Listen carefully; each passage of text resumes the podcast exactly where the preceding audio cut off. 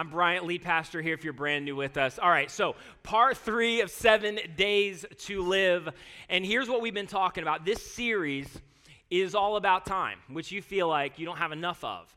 And so, what we've talked about is the fact that a lot of us spend a lot of time looking at the time, but we don't spend a lot of time asking the question of what we're doing with our time. And you know this already, but your time is your life. And so, time is a spiritual issue.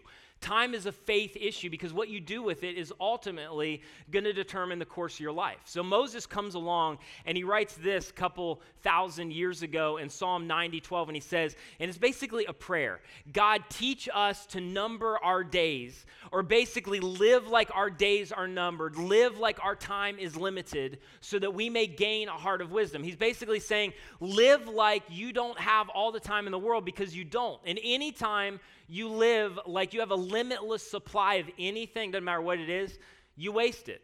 So, God, teach us to live like our days are numbered so that we begin to handle our days and our time differently. And ultimately, the payoff is you gain a heart of wisdom. Basically, what Moses is saying is this and at the end of your life, for some of you, you are going to get crystal clear insight into what, what is most important, what you should have prioritized, what you should have made ultimate in your life.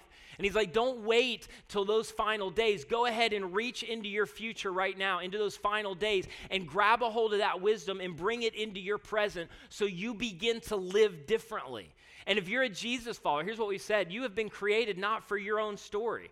And you haven't been created to live for your own glory. Your, your little life and your glory is way too small. You've been created to live for His glory, to sync up with how He wants you to live your life. And ultimately, when you do that and when you evaluate the fact that your days are short, you're going to gain wisdom that other people don't have, and you are going to spend your time differently. And you are going to avoid avoidable regrets. And so Moses is like, God, just, just help us with this.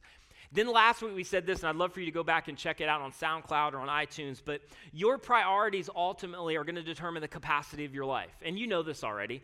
But your priorities are going to determine at later seasons the capacity of your life, meaning what you put into your schedule and ultimately what you get out of it. Your priorities determine your capacity. And yet, all of us know this, and we don't prioritize what is most important. And we get to later seasons of our life and realize we can't get our 20s back.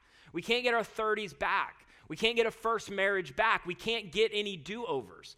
And we're left with some regrets. And, and we just feel like there's always a full schedule and we know what's most important, but we can't seem to really find a way to prioritize it. And something suffers. Our kids suffer, our marriage suffers, those relationships that are most important to you tend to suffer. Your spiritual health suffers. You neglect some things for a while, and immediately there's no consequences, but ultimately there's a payoff. You neglect your kids' own spiritual kind of health and well being. You don't get into a community group. You don't prioritize those things as part of this movement called the church that you should as a Jesus follower. You neglect some things in terms of leaning in to your spouse to really communicate to them that what's most important to them is most important important to you. And the thing is, you look around and you just think, I, I, don't know any other way around it. This is what everybody does. Like, I'm doing the best I can, but it always feels like there's just not enough time that some things get misplaced. But everybody feels that. Everybody's dealing with that. There's no really any way around that. And then we have this naive idea that eventually it's going to get better. And so we're constantly living for eventually, but eventually never comes. And we just feel hemmed in by our schedules and our priorities and what we know we should do. And sometimes there's guilt behind that. And it just seems like, like there's no way off that treadmill. And, and here's the thing, and this is just like my hunch, but I think there's a lot of research that even backs this up, is, is that we are a part of a generation right now where we are just exhausted. We're exhausted physically, we're exhausted spiritually for some of us, we're exhausted emotionally. We're exhausted in terms of relationally and trying to keep up with everything, and we just feel like that there's no way out and there's no way around that.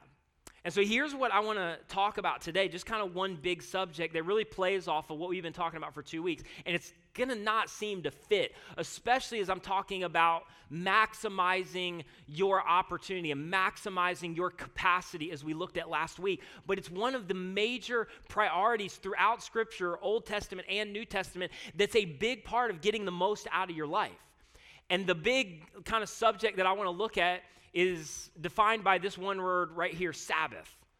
Which, again, when you're talking about, okay, maxing out your life and maxing out your capacity and making the most of your time and numbering your days, this doesn't seem to be one of those things that's going to help you do that. It's kind of a nice to have, and that's great in your world, but in my industry and my family and what I've got going on, a little unrealistic. But throughout the scripture, this is a huge deal. It's talked about over and over again in different ways as it relates to our time and getting the most out of our life. So here's what I'd say, real quick is even if you think this is naive and crazy, I'm going to define what I mean by Sabbath in a second, but even if you think this is naive and crazy, you have got to love a God that with every other command is like, take a day off. Like take some time. Not, not if you get chance to do it, not if you know works out with your schedule. Like do this. This is spiritual. I mean, even if you don't believe in Jesus, like you can get your mind around that. I don't believe any of the rest of it, but I'll I'll go with Jesus on that one. Like it's amazing that, that God made that one of the priorities. Here's what I mean by Sabbath. Sabbath is basically this. It is the space between the current rhythm of your life and your limits. The space between the current rhythm of your life and your limits. And, and, here's the thing this is a, a day, and I'm going to draw that application out. You've, you've heard about Sabbath, and I'm not talking about some rule based, law based, whatever, but, but in some ways it's going to look different for everybody, but building this into your life. But there's a bigger application because a lot of us are working without space in every area of our life. You're working out without space in your finances, you're at 100%, you're maxed out and it's causing stress. You, you're maxed out with the schedule with your kids. You're maxed out in terms of priorities in your home, and you're trying to shuffle it all around. You feel like you can't do it. But basically, Sabbath is the space between the current rhythm of your life and your limits. Rhythm of your life meaning all of the things you're doing, all the things you're prioritizing, all the things that you're putting on your schedule. So, again, I know some of you are going to push back on this, and I get it, whether you're online or in the house.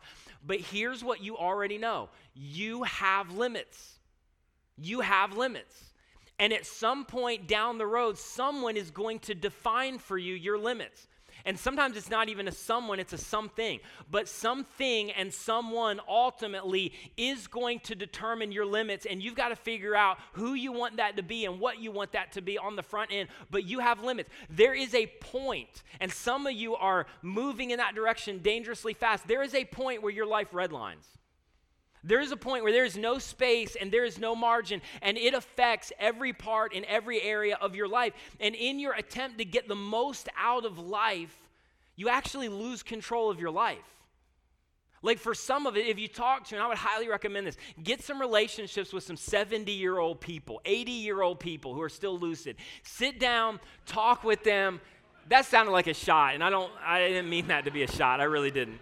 Um, and if you're, the, I apologize. If you're in here and you're 70 or 80, seriously, that was filter breaking down. That, that are just still in that place where they want to invest in your life.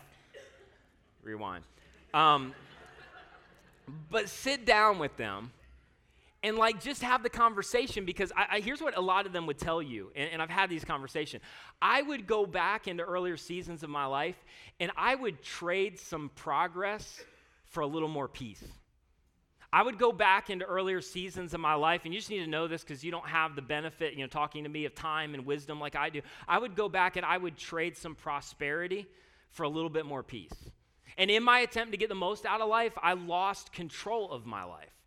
And so here, here's a couple things that, again, you already know. A lot of this series is you already know it, but somebody needs to bring it to your attention again. And we need to allow God to do what He wants to do in our life to carve us up and it, lead us in a new direction. So here's what you already know when you have no space and no margin in your life, ultimately your stress levels are going to go up.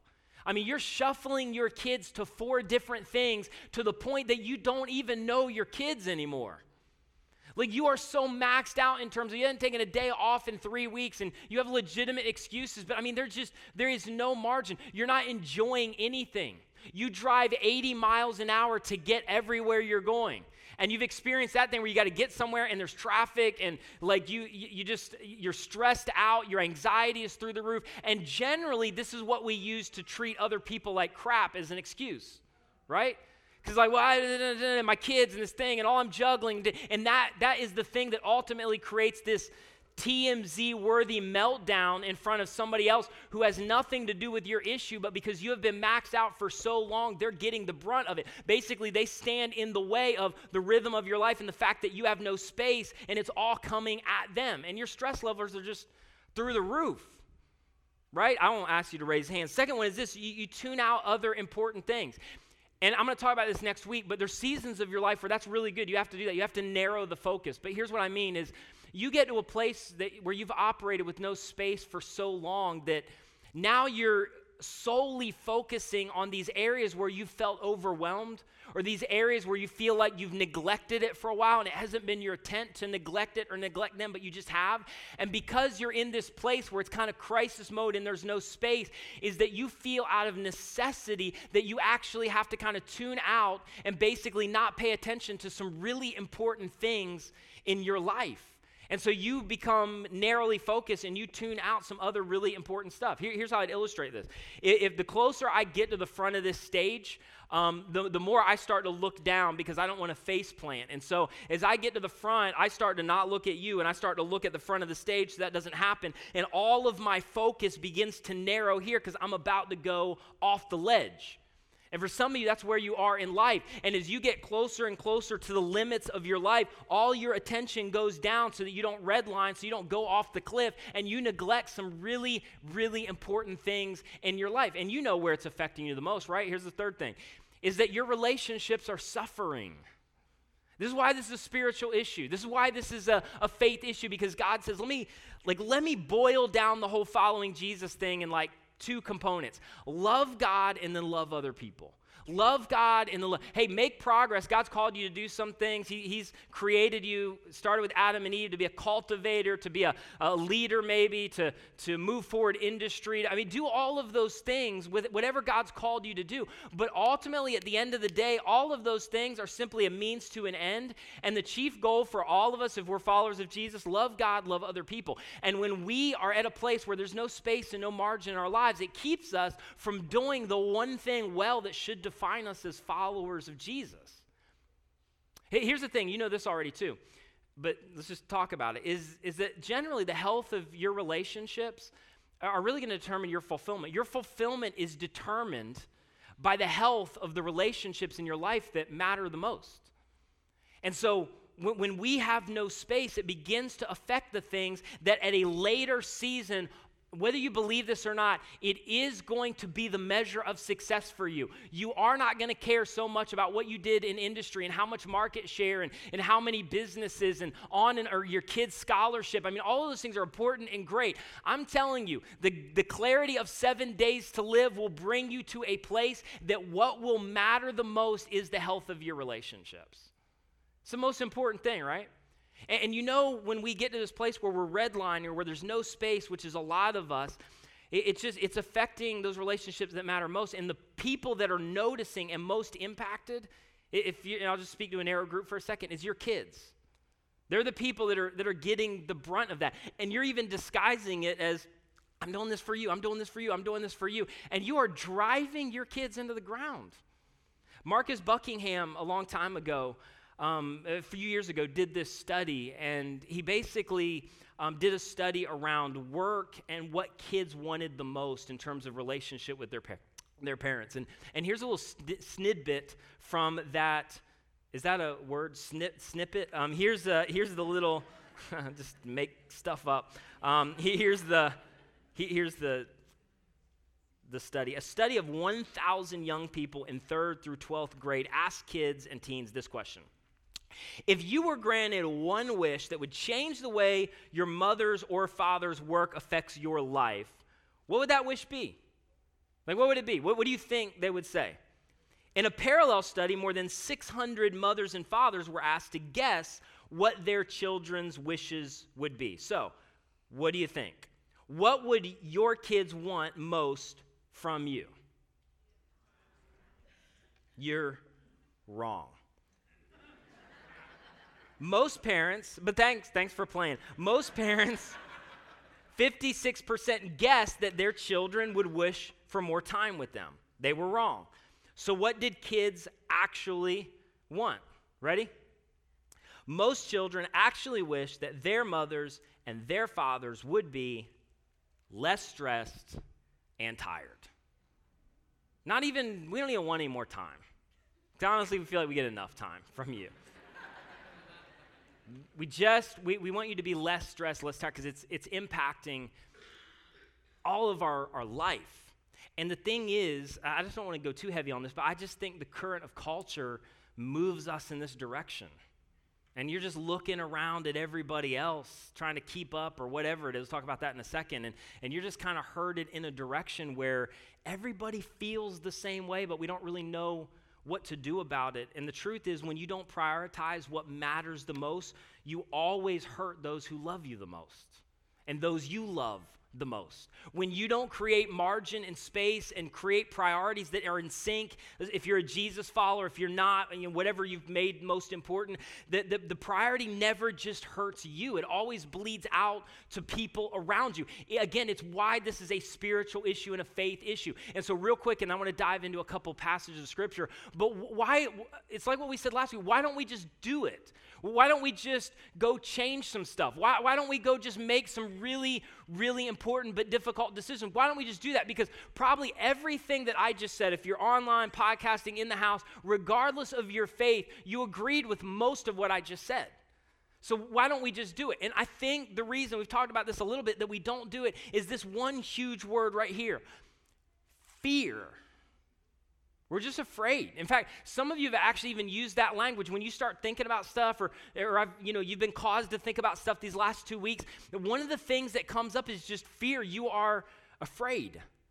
You're not, I mean, some of oh, it's a discipline thing, it's a whatever thing, but I think behind all of that, it's a fear thing. You fear missing out. Well, I, I, can say no to my kid about gymnastics, but I can't say no also about swimming and dance and softball. And so I'm just afraid, I'm afraid what's, what's going to happen if I say no to, to all of those things. Like, I'm afraid if we just pick one of the four, they're not going to max out or the, whatever. And you just, you just have all of these reasons.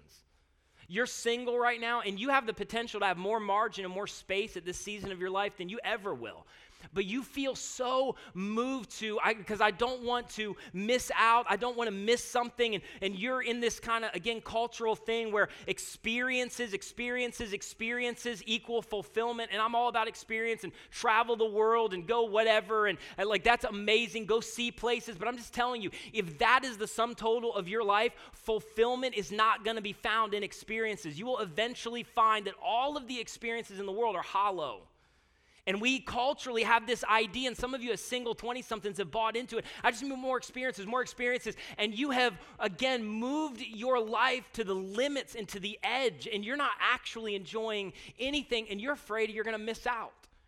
For some of you, you're afraid you're going to fall behind. We've looked at, I just go quick because we've kind of looked at this already, but this crazy thing that we do in a social media generation where you're looking at everybody else. And, we said this, you know this, it's always everybody else's highlight reel, always.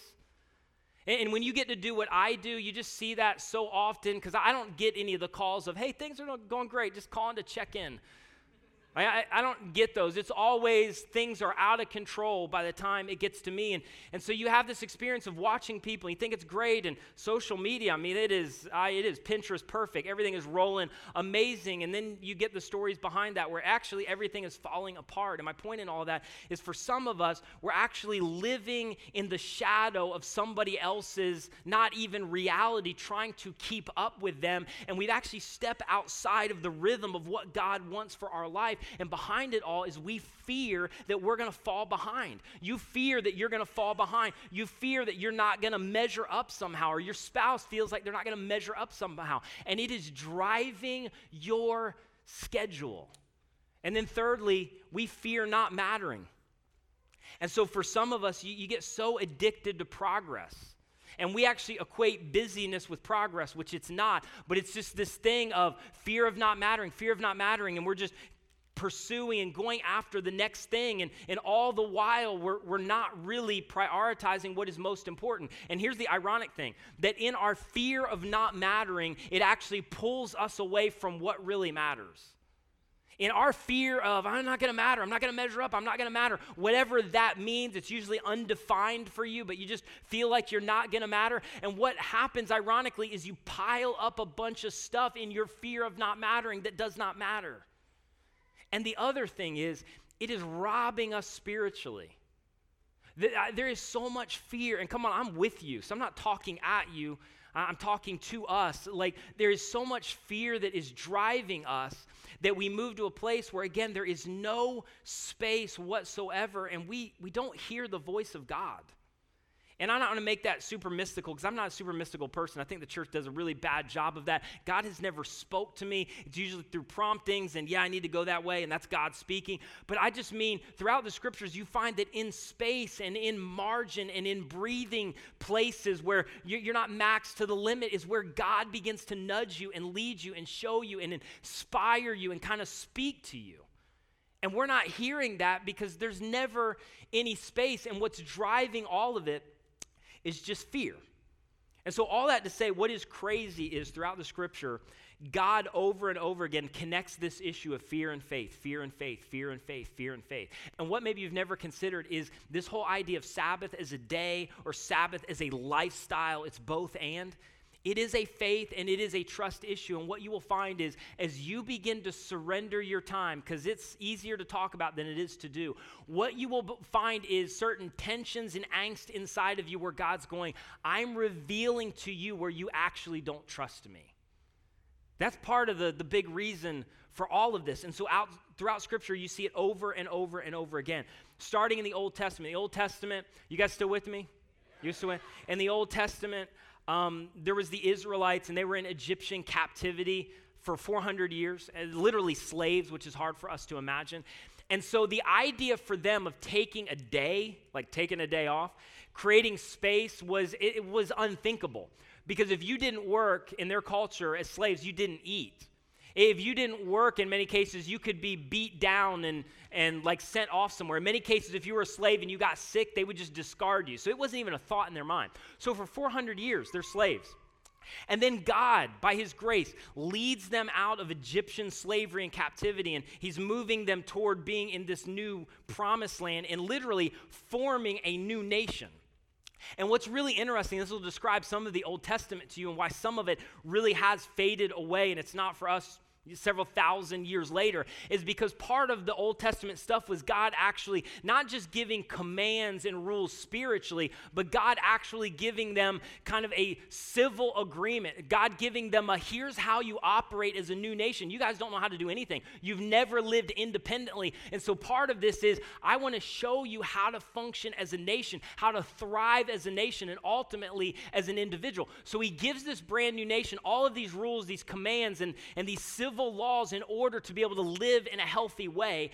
And to- tops on the list or top five on the list is this idea of hey guys i want you i know you don't have any context for this because you've lived as slaves i want you to take a sabbath and i want you to begin to build your li- life around this idea of space in your finances in your relationships in every area and so God gives them the Ten Commandments, and they're thinking, okay, this doesn't make sense. This is unheard of. It's dangerous. I mean, all of the other Ten Commandments, especially the first four before you get to Sabbath, all of it makes sense. Number one, don't make any graven images. Don't create an idol. Eventually they're going to betray you. Check, get that one. Don't lie. Don't have to explain that? Get that one. Please leave your neighbor's wife alone.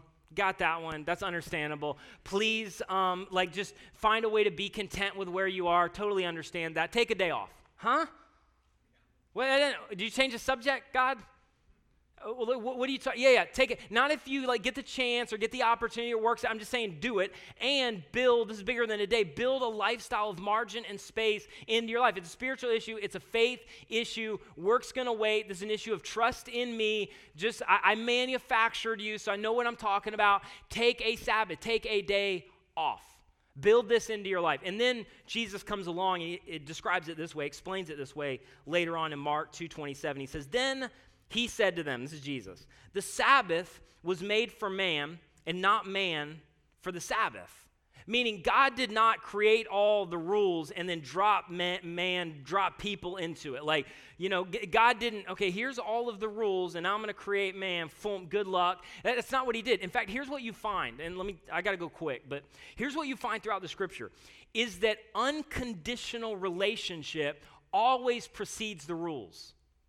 Unconditional relationship always precedes the commands. When God led the Israelites out of Egyptian slavery, God actually moved to a place where He established a covenant relationship with them. He basically let them know listen, I'm for you, I'm with you, I- am adopting you as my sons and my daughters. We have a relationship that's never going to go anywhere. And once that unconditional relationship that could never be upended was established, it was only then that God said, okay, so here's the rules.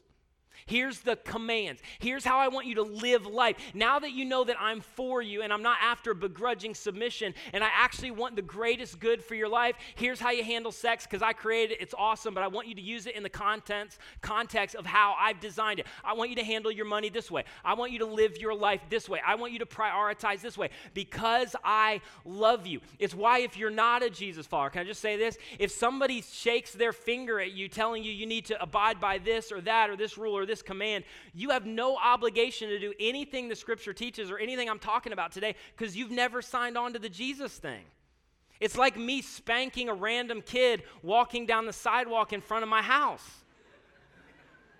At the 9 a.m., that seemed like that offended people. Uh, so, because I spank my kids, so I'm I am totally good with that. Because um, later on, they will be spanked in different ways if I don't do it now. So we're all about it in the Golden household. We have a special carved paddle. It's, it's amazing. So um, I'm all about it.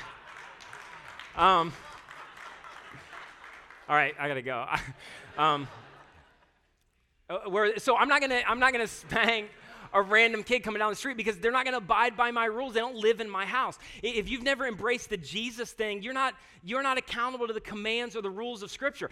If you've placed your faith and trust in Jesus, then you are. Not because God is trying to destroy your life, because He's going, I created you, I manufactured you. I didn't create the rules and then drop you into them. I created the rules and the commands for your ultimate good. And so throughout the Old Testament, what you find is the rules or the command actually reveal reveal who God is, reveal the fact that He is good, even though we question it, and actually lead us to maximum capacity with our lives as we live for His glory and for His story. It's why they were created, they're good. That's why David in the Old Testament says, like, I'm, I'm, I'm, I'm completely on board with this because I want what you want for my life. And so, come on, God who created me, you know.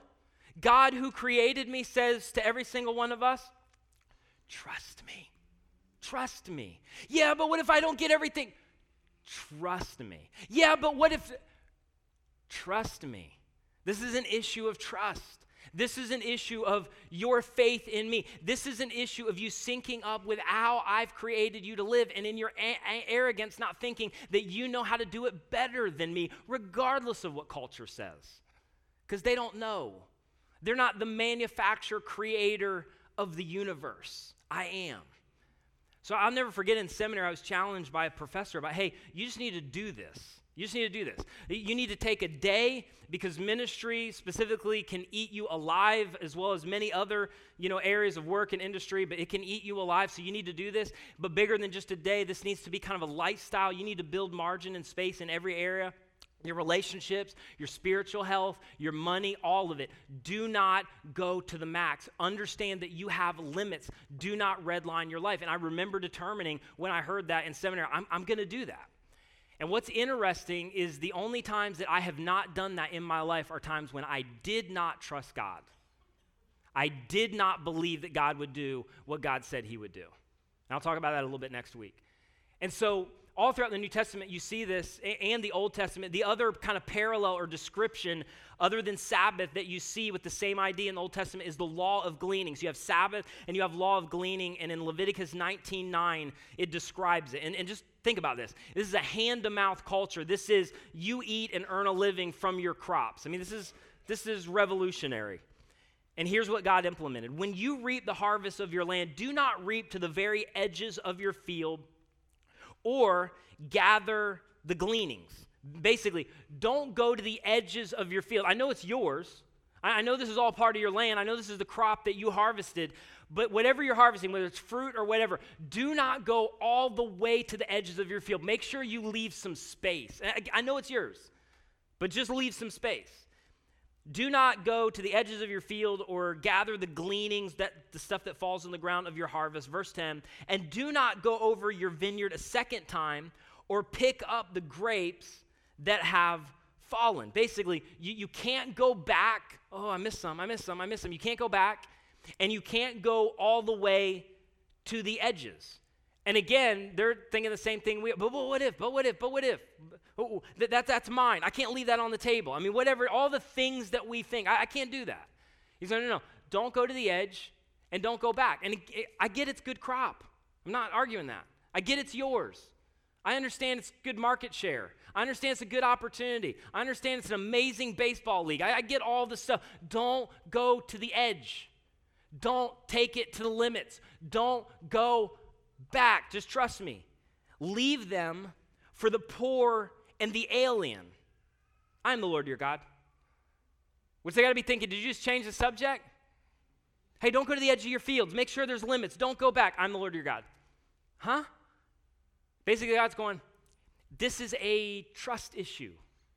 This is a faith issue. This is, do you believe I am who I am? And do you believe that everything that I institute to say, hey, do this, is behind all of that a desire for your good and for my glory? And I want what is best for your life. So you just need to know this is a tr- trust issue. Don't take it to the limit. Make sure there's Sabbath. Make sure there is space. I am the Lord your God. You can trust me. I know best how you're manufactured. You get that toy for your kid that you spend 14 hours trying to assemble, and then you finally look at the instructions and go, okay, this is how it works. He's like, hey, listen, I'm the manufacturer. I know how it works. So just trust me. I am the Lord your God. Then he says this in Deuteronomy 24 9 when you are harvesting in your field and you overlook a, a sheaf, do not take back or do not go back to get it. And again, we're thinking, well, I got to go back. I got to get it. I, I missed one, missed one, you missed one. No, don't go back. Don't get it. Leave it for the alien, for the fatherless, for the widow. So that as a result, the Lord your God, this is so powerful, may bless you. That in the space, that in the margin, in the you're not maxed out, that actually in that space there is blessing in all the work of your hands. This has been so powerful for me and in, in my own life personally, and this is kind of how I put it in my notes. So, okay, God, here's what you're saying that, that God will multiply what we do if we create space between our lifestyle and our limits. God's going, yeah, yeah, there's, there's actually blessing in that. And you know why? Because anytime people who follow me make a declaration of trust in a tangible way with their lives, there's always blessing with that. Anytime you decide to trust me and have faith in me, there's blessing with that. So I will bless what you don't do if you will honor me by creating some space. And I'm not talking about not working hard. I'm not talking about, you know, you're some hipster version of you're wearing your grandfather's clothes, but you don't have your grandfather's work ethic. I'm not talking about that. Like this is this is work hard. This is do all God's called you to do. This that that's a spiritual issue too. We can talk about another time. But this is do not take it to the limit. I want there to be space. I want there to be margin. And in the space, in the margin, it is a declaration. God, I trust you. God, I I trust you. And I'm going to trust that you can multiply even what I didn't do when I decide to honor you. You can multiply what I didn't do when I decide to honor you. And then in the New Testament, Jesus comes along and he kind of applies all of it this way in the most insensitive way imaginable. But Jesus comes along into that culture. And again, what he's about to say, so profound, but you, you have all kinds, of, eh, not my industry. You don't know me. By the way, I have, I have, three kids, five and under, so I understand like a little bit. Oh, not in my world, not with what's going on in my life, not in this season, and, and maybe not. And there's different seasons of our lives that we'll talk about next week. But there's all of this, that's naive, you don't know, whatever. Dude, you're a pastor. Like, what insight do you have on this? I get all that. But here's my point is when you are tempted to take everything to the limit, when you're tempted to max out, when you're tempted to live your life with no margin, relationally, financially, spiritually, where you can't even do the things that you would actually say, are the most important thing. Would you just stop to maybe ask the question, hey, am I afraid of anything? And God, can, can I trust you in this? Do I feel like this is your will for my life? Here's how Jesus said it in a very insensitive way. So do not worry. Thanks. No, just don't worry. Just don't worry. Saying, What shall we eat? That's a big deal. You got to eat, you got to live indoors. That's a, that's a major part of your life. What shall we eat? What shall we drink? You got to you got to have something to drink because there's no space. You're drinking a lot of the wrong stuff, but you have to have something to drink. What shall we wear? What do you what you're wearing? What you, like you're all of that's a big deal. And then he says this for the pagans. For the pagans. And here's what he means by this pagans in that culture is just anybody, it wasn't saying they didn't believe in God.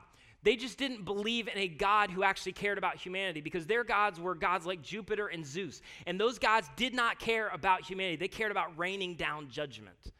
And so he's going, You have a heavenly father you, if you've entered into a relationship with Jesus, you have a personal relationship with the God of the universe. He knows your name, He's created you for a purpose, but you live your life like there is no distinguishable difference between you and the God that you serve and all of the other gods like Jupiter and Zeus, because all of you are freaking out about the same things. All of you are driven by the same fear. All of you are piling the same thing into your schedule. And I'm just telling you, because you have have a heavenly Father who knows you by name, who created you, who knows how you operate and work, and has invited you into intimate relationship where you can call not jacked up earthly Father, but a perfect heavenly Father, your heavenly Father who cares about your needs and is leading your life. You don't have to worry about anything because your heavenly Father knows that you need them. What would happen if you actually believed that? What if you believe that your heavenly father knows that you want to max out your kid's potential? He knows.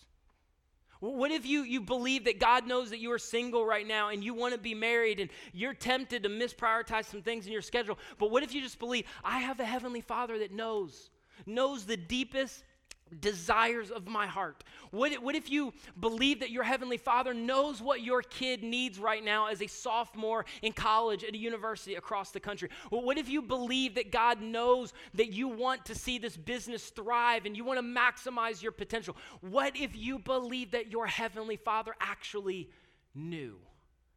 What would that do to your life? What would that do to your schedule? What would that, what would that do to in terms of how you spend your time because I'm telling you, that's exactly where your heavenly Father wants to take you. It is a faith issue, it is a trust issue. It is not about not maximizing potential. As we said last week, Paul and Jesus were incredibly productive. No one will quote any of you or us in 2,000 years, so they know a lot about productivity.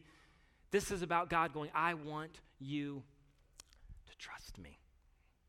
So here's what I know something or someone is going to determine the limits for your life. Something is, someone is. For some of you, it's going to be when your life redlines and everything is flying out of control, and at that moment, your limits will be determined for you. But something or someone is going to determine the limits for your life, or if you're a follower of Jesus, or if you ever do become one, which is our heart's desire, you'll allow your Heavenly Father to define the limits for your life. And it's hard. But here's what I know for a lot of us is that eventually our mental willingness will be overcome by our physical exhaustion. And, and you've committed and thrown sticks in the fire and sang songs, and you're all in and you want to honor God and you want to invest in your kids spiritually and you want to get them rooted and growing in church and you want to be in community and a community group and investing in your marriage and, and you want to you know have dinner with your kids and invest in your family and you want to lean in to really be there for your husband or your wife and, and all of the things that you stack up but eventually no matter how committed you are or how loving you are or how disciplined you are your physical exhaustion, emotionally, physically, spiritually, relationally, your, your physical exhaustion will overcome your mental willingness. And here's what I've seen so many times with dads who didn't have time to invest, didn't have time to invest, didn't have time to invest, or thought they were investing, but it was really about them and not about their kids. And, and all of a sudden, when their kid is 16 and everything is flying out of control, and they're going, hey, can you fix them? And it's an emergency, and we're crisis mode, it's amazing how much time they find at that moment. I've seen so many dads, and they're in a place where, or, or, I should say, husbands who, man, they know what should be most important in their relationship. They know what they should invest in. They know what they should be leaning into, and they don't do it. They don't do it. They don't do it. Season after season, there's no immediate consequences, so they just ignore it, and they just don't have time. And they don't have time, and she wants more, she wants more, but he doesn't have time. And all of a sudden, she walks out the door, and it's amazing how much time he finds in that moment. Listen, you, you need, uh, again, you need to get with some 70 or 80 year olds that are way down the road for them so they can just explain to you listen, if I could do just about anything, I would go back and I would cha- trade some of my progress for more peace. I would go trade some of my prosperity for a little bit more peace. It is not worth it. And God wants you to max out as much as you want you to max out, but He knows the rhythm he knows how He's manufactured you, and He is inviting you into trusting Him in every area of your life. And come on, it's affecting us spiritually. I, love this quote from Bill Hybels. He's a, a guy who's a pastor in Chicago and uh, leads a huge global network. And, and just in terms of his spiritual health and well being, he said this that the pace at which I was doing the work of God was killing the work of God in me. And suddenly life just became an obligation and you're not enjoying anything. And it's, it's just things are kind of flying out of control. And then you have that, that moment where you just go off the handle, and whoever's in front of you, proximity, that gets the brunt of whatever you've kind of been prioritizing for maybe a couple seasons of your life. And it has nothing to do with them. So here's a couple things I want to give you practically that some of you th- will think is uh, naive and I can't do that, and I get it. Maybe you'll come back to this at a later date. You need to take a, 24 hour Sabbath. And again, I know some industries, and it, this is different, and so this is not about the letter of the law, but this is about beginning to take steps to build this into your life. It's bigger than a day, but I think a day, as much as you can, is really, really important. Where you just you just tune out some stuff, and it's not about progress. Like you take a walk not to burn calories right? You, you read some stuff.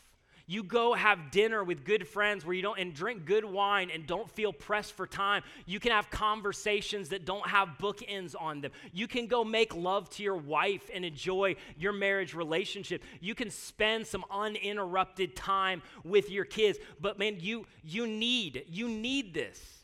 And it's impacting you spiritually and the relationships that matter most in your life. I love what Abraham Heschel says because, oh, what, what, should, what, what should this look like? What should I do? It's different for everybody. Again, it's not a law, it's not a, a rule where you follow the letter of the law, but here's what he says Those who work with their hands, Sabbath with their minds. And those who work with their minds, Sabbath with their hands. And so, whatever that is for you, I work behind a desk, I study a lot, that's a lot of my life. So, I'm getting little Nigerian dwarf goats, and I'm super excited about that, and that's all I'm gonna say. But, like, you just need to find something, and you can milk them, and it is amazing. So, so you, whatever it is, that's it for me, all right?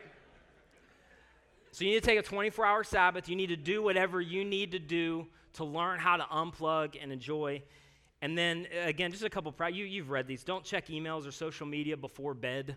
Uh, there is so, so many studies about the fact that it's just increasing anxiety and stress levels, and inevitably you're jamming Cheetos in your mouth and you're looking at something, and then somebody else is traveling the world, and you're like, I'm such a loser. And all of a sudden, like, things start to go out of control. You, you need to just cut that off. One of the things that I don't do, and th- again, this is industry specific, I don't have emails come to my phone, but most people who do what I do don't think that's possible.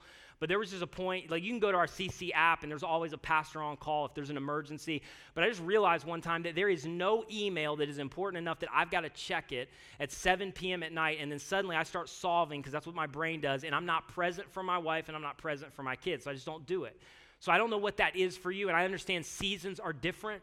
My point is, you, you just have to find ways to where you create some space. Recharge quarterly after a deadline, after a big project. Jesus modeled this in the New Testament. If you have a new baby, after your new baby starts to sleep through the night, Go get away. My wife and I have started about every quarter. And again, this is extreme, so I get it. And for about four years, we never thought this was possible. We never got a night away from our kids that are now, again, three under five. And suddenly we just realized for the health of our marriage, because we want to have something to talk about when our kids finally leave the house. That's a thing. We want to invest in our marriage. So every quarter, we get away for a couple days with no kids and it's hard and it's expensive and but we just that is going to be a massive priority because it's a way that we invest in our marriage and so whatever that is for you recharge quarterly give up some activities we looked at that last week where you decide my calendar is not going to control me and don't be available 24 7. Again, there is some seasons and industries where that's not always possible, but usually even in those, those are for a time. And then there's you kind of get a rhythm of then you come on the downside of that. And so during that time when you don't have to be, you need to try to unplug. You should never be available 24/7. It sounds great, it sounds spiritual. You eventually will develop exhaustion or compassion fatigue if you do what I do. You have got to be able to pull away and allow your schedule not to dictate your life. And by the way, your business is not going to crumble. The law of diminishing returns. In many cases, you're less productive anyway. You have got to build it into the rhythm of your life, and it is a faith issue, it is a trust issue. And so I just want to land this plane with this your rest and your inability to do it, again, not just with a day, but with your life and how you're scheduling your life, it is connected to your trust. And so we need to move back to the cross. And that seems like, again, what does that have to do?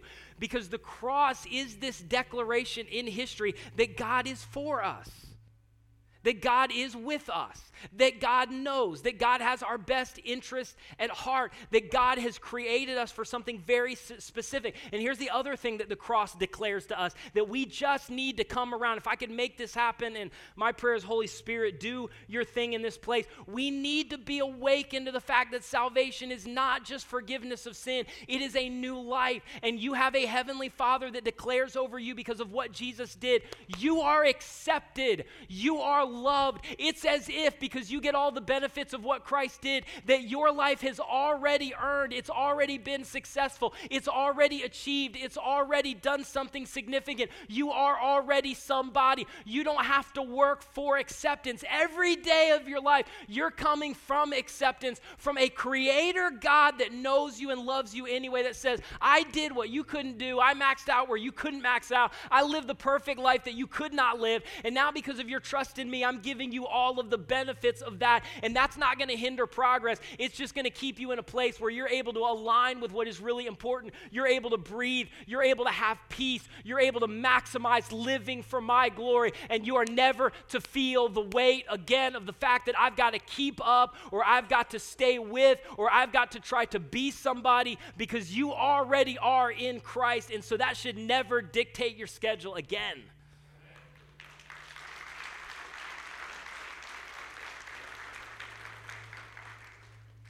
So the God who knows what you need says, I'm your protector, I'm your defender. Psalm, I think 84:11, that he is a sun and a shield, unlimited resource, and ultimate protection, and no good thing does he withhold from those who follow him. And I am ultimately your rescuer. So is there a relationship between your lack of Sabbath and your trust?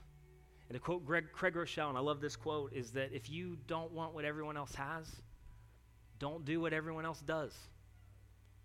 And don't get to another season of your life. I mean, this is my prayer.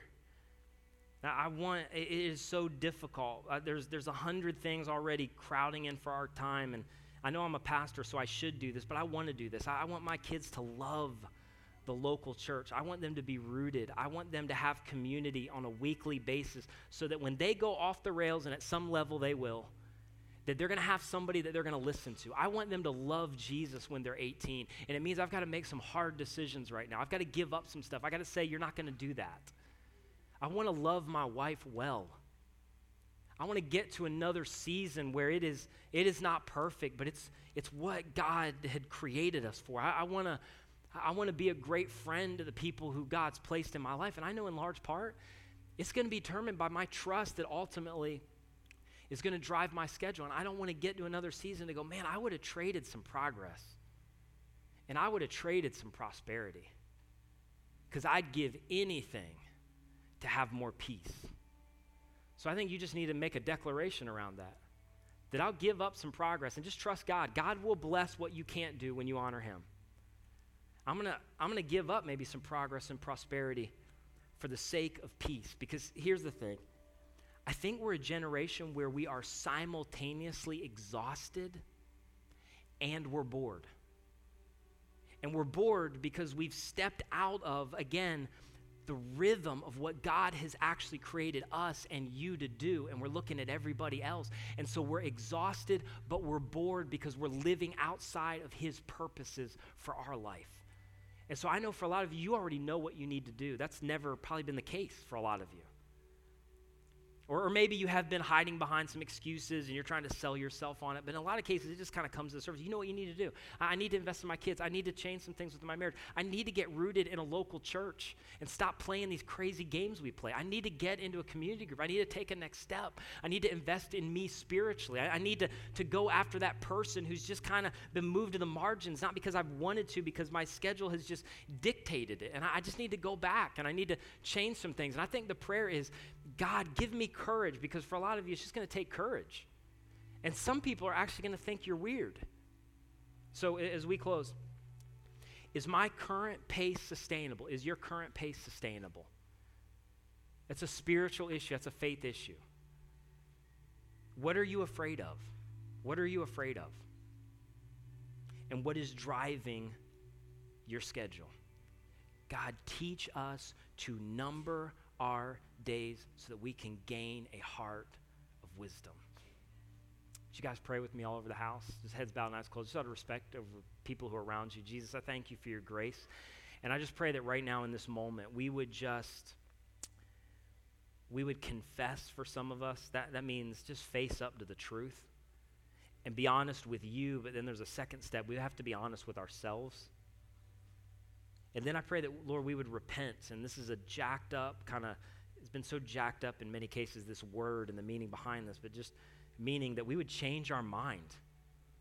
That we're going to honor you and we're going to make some hard decisions and we're going to live differently. So help us to confess and help us to change, repent.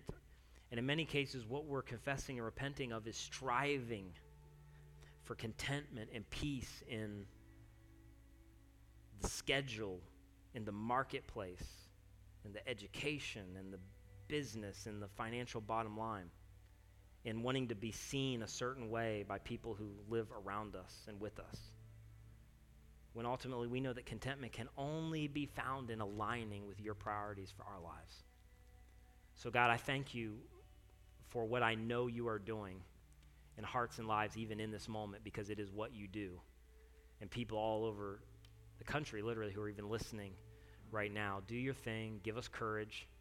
And for some of us, I pray you would change us in such a way we would never be the same again, and consequently, our schedules would never be the same again. We pray this in Jesus' incredible name.